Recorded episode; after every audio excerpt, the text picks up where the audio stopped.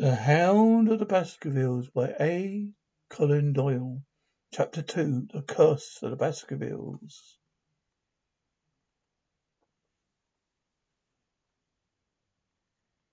I have in my pocket a manuscript, said Dr. James Mortimer.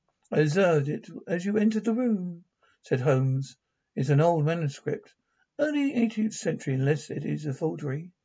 How can you say that, sir? You resented an inch or two of it in my examination all the time that you have been talking.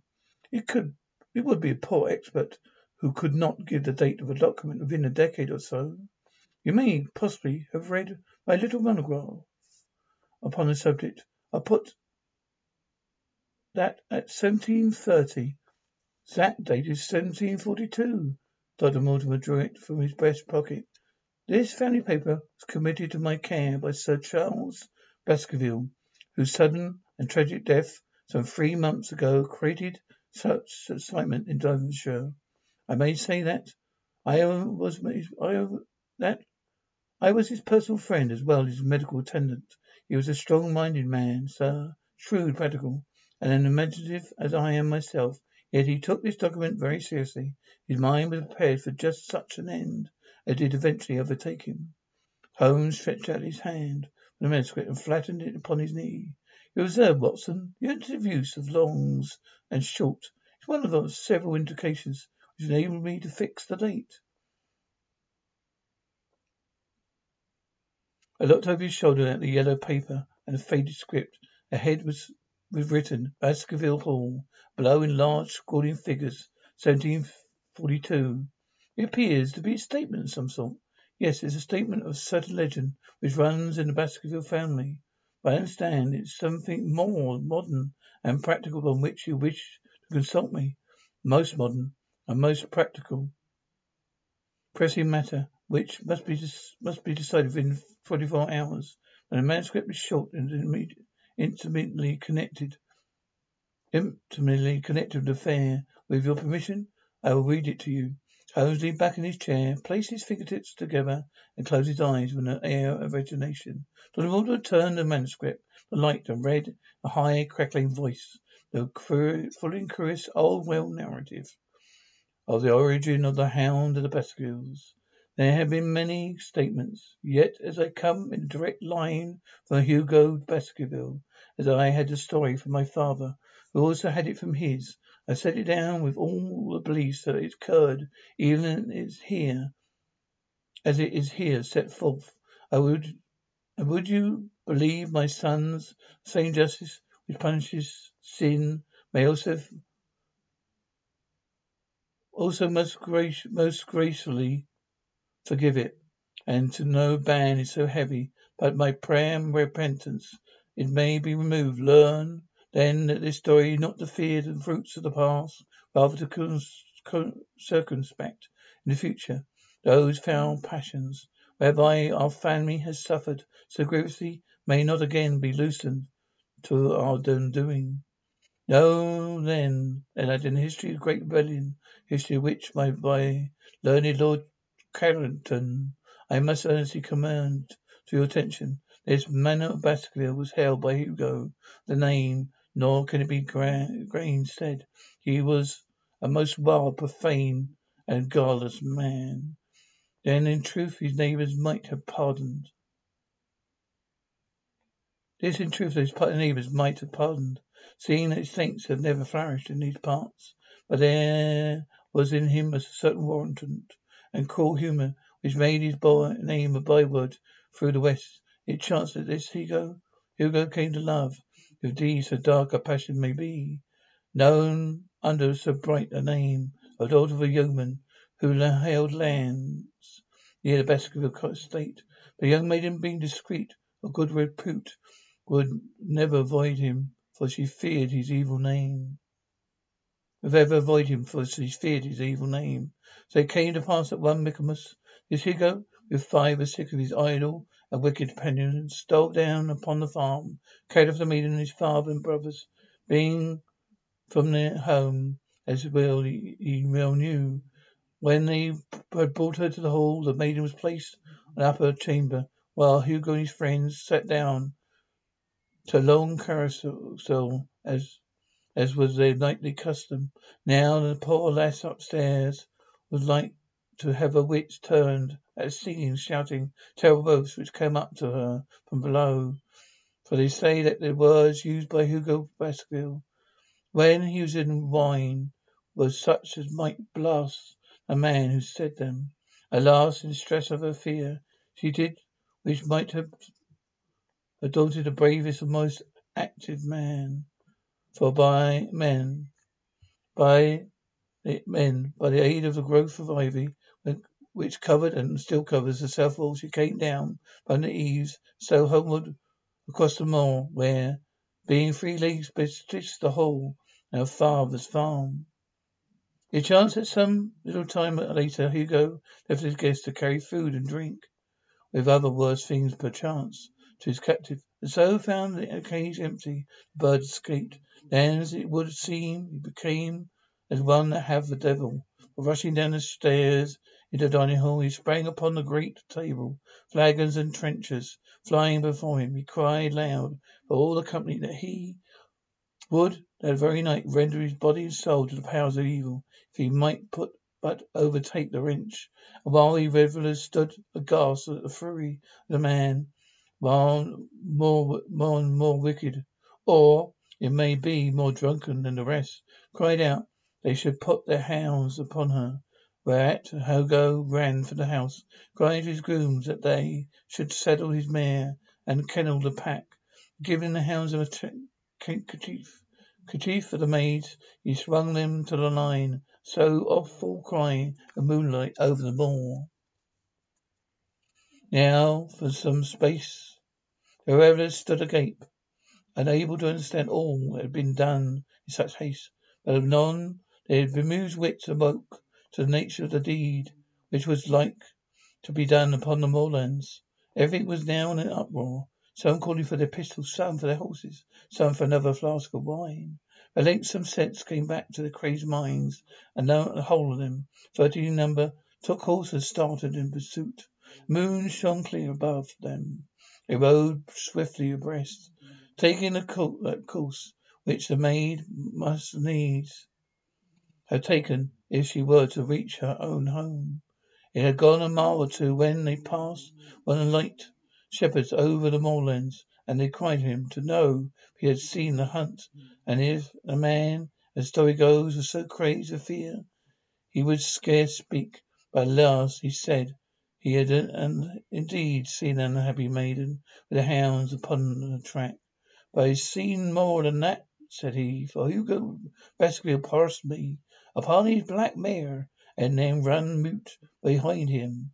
Such a hound of hell as God forbid should ever go be at my heels. So drunken squires cursed the shepherd and rode onward.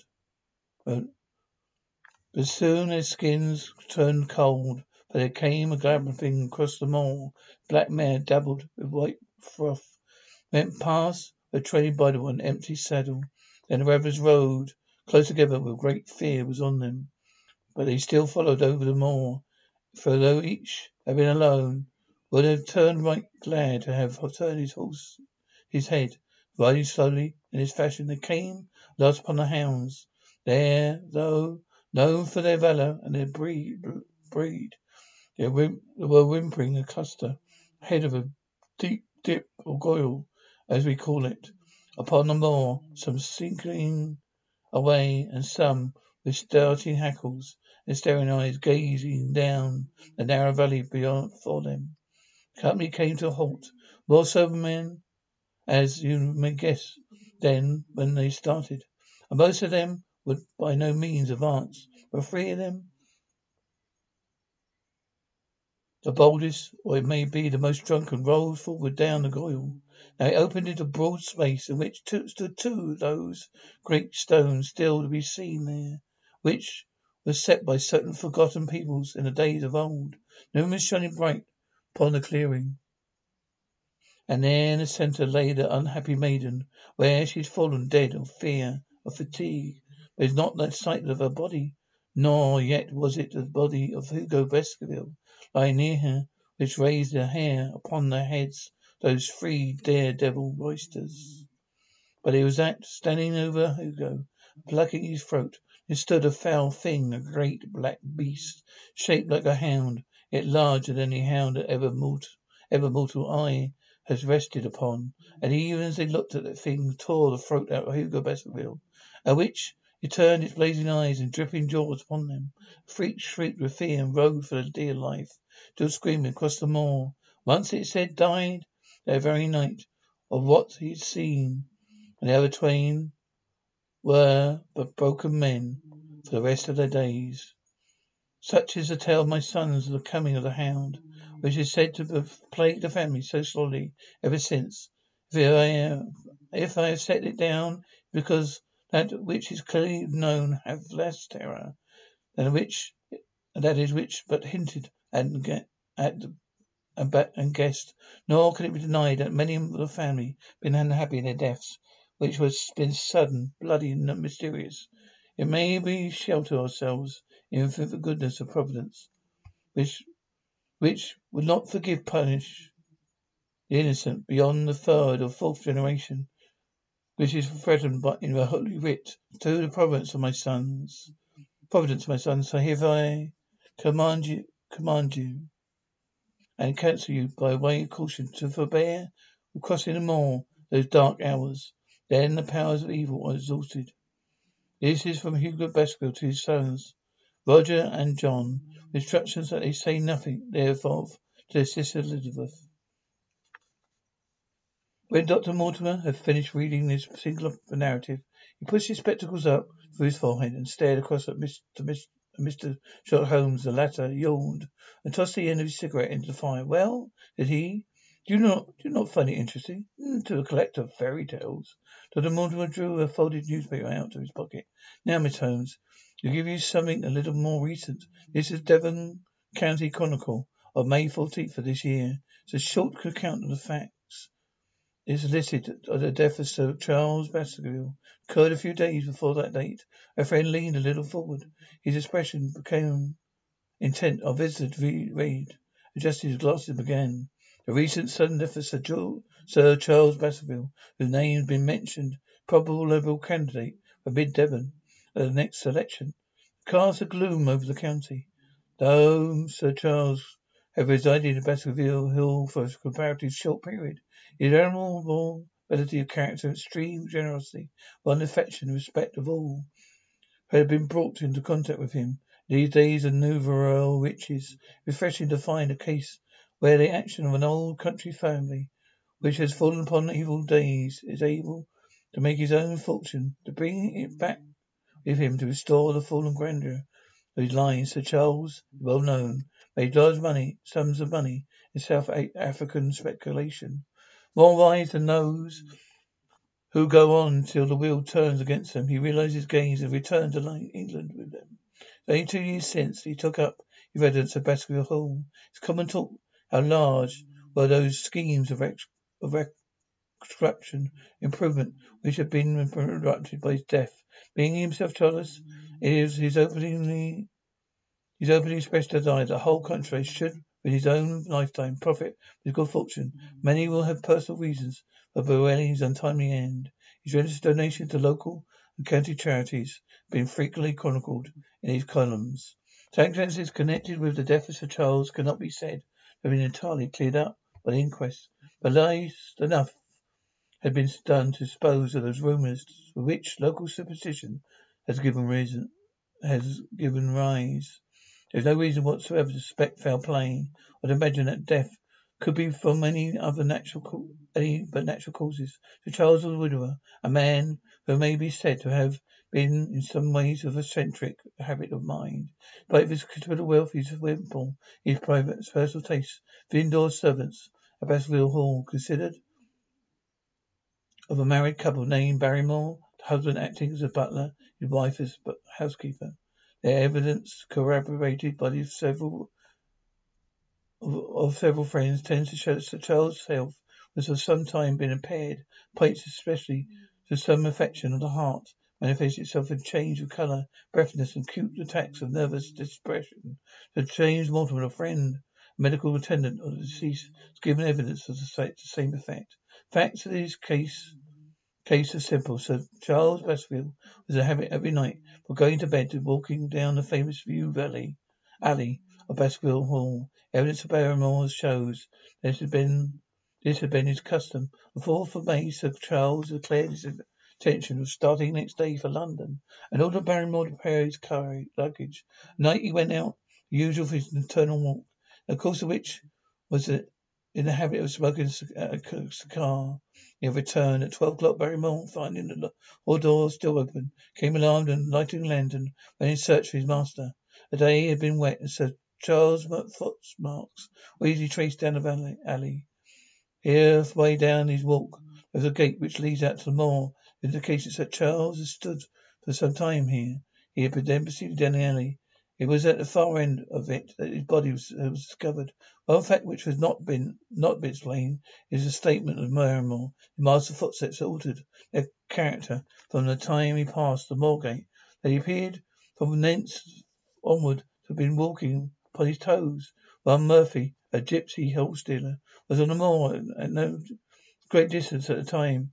He appears, by his own confession, had been the worse for drink. Declares he heard cries, able to state from what direction they came. Sign of violence was to be discovered upon Sir Charles's person. Although the doctor's evidence pointed to an almost incredible facial distortion, so great that Dr. Mortimer refused at first to believe indeed his friend and patient who lay before him, explained that it's a system symptom which is not unusual in cases like dysphoria, death from cardiac exhaustion.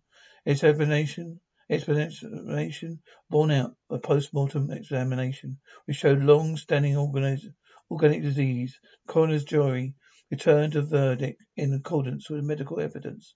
It is well that this is so, for it is of the utmost importance that Charles heir should settle the whole and continue good work which had been so sadly interrupted. Had the forensic finding the coroner not finding an end to the romantic stories been whispered and connected with the affair, it might have been difficult to find a tenant for Baskerville Hall. It understood the next kin is Mr. Henry Baskerville, if he's still alive, the son Sir Charles Baskerville's younger brother. A young man, when left heard of was in America. The cry has been instituted to form view of informing of his good fortune. Dr. Mortimer refolded his paper and replaced it in his pocket. These are the public facts, Mr. Holmes, in connection with the death of Sir Charles Baskerville. I think, must thank you, said Sherlock Holmes, for calling my attention to case which certainly presents some features of interest. I observed some newspaper comment, comment at a time, but seemingly preoccupied by a little affair at the vacant, vacant Vatican cameos, and my anxiety obliged the Pope. I lost touch with several interesting earthquake cases. Article you say contains all the public facts. It does. Now let me have the private ones. He leaned back with his fingertips together and assumed his most impassive and judicial expression. In doing so, said Dr. Mortimer, who begins to show signs of strong emotion, I am telling you by which I am not confided in anyone. My motive for holding it from the coroner's inquiry that a man of science shrinks from placing himself in public position, seeing to endorse a popular superstition. I had no further motive. A Baskerville Hall, as the paper says, would certainly remain untenanted if anything were done to increase its already rather grim reputation. For both these reasons, I thought I was in telling rather less I knew, since my no practical good result from it. But with you there's no reason why you should not be frankly, perfectly frank. I'm always very sparsely inhabited, and those who live near and those who live very near each other are thrown very much together. For this reason, I saw a great deal of Sir Best, Charles Baskerville, with section of Mr. Frankland of Lafter Hill Hall, Mr. Stapleton. Matchless in no other men of education within many miles. The Charles of retired man. Charles' illness brought as us together. The community of interest in science kept us so. He brought some scientific information for South Africa. Many charming evening we have spent together discussing the character anatomy of the bushman, the Hottentot. Within the last few months comes increasingly plain to me. Sir Charles' nervous system was strained to breaking point. He's taken his legend, which I have read for you, seemingly to heart. So much so that, oh, he would walk his own grounds. Nothing would induce him to go out upon the moor at night. Incredible as it may appear to you, Mr. Holmes, is utterly convinced a dreadful fate overhung his family, and certainly the records he was able to give his ancestors were not encouraging. The idea of having of some ghastly present, ghostly presence constantly haunted him. On more than one occasion he was joined me, asked me whether I had at my asked on my medical journeys at night had seen any strange creature or heard the baying of a hound. The latter question put me to several put me several times. Always a voice reverberated with excitement. I can well remember driving to his house the evening some three weeks before the fatal event. Chanced me at his hall door, descended from my gig, was standing in front of him when I saw his eyes fix themselves upon my shoulder, stare past me with an expression of most dreadful horror. I whisked around and just time to catch a glimpse something which I took to be a large black calf passing the head of the drive. So excited, alarmed was he, I was compelled to go back to the spot where the animal had been and looked around for it. It was gone, however. The incident appeared to make the most impression upon his mind. Stayed with him all evening. It was on that occasion explaining the motion. he was shown that you confided to my keeping the narrative which I read to you. For when I first came, I mentioned his small episodes because it assumes some importance in view of the tragedy which followed. I'm convinced at the time the matter was entirely trivial, and his excitement, as I knew, affected, and the constant anxiety in which he lived, however criminal the cause of it might be, was evidently having a serious effect upon his health.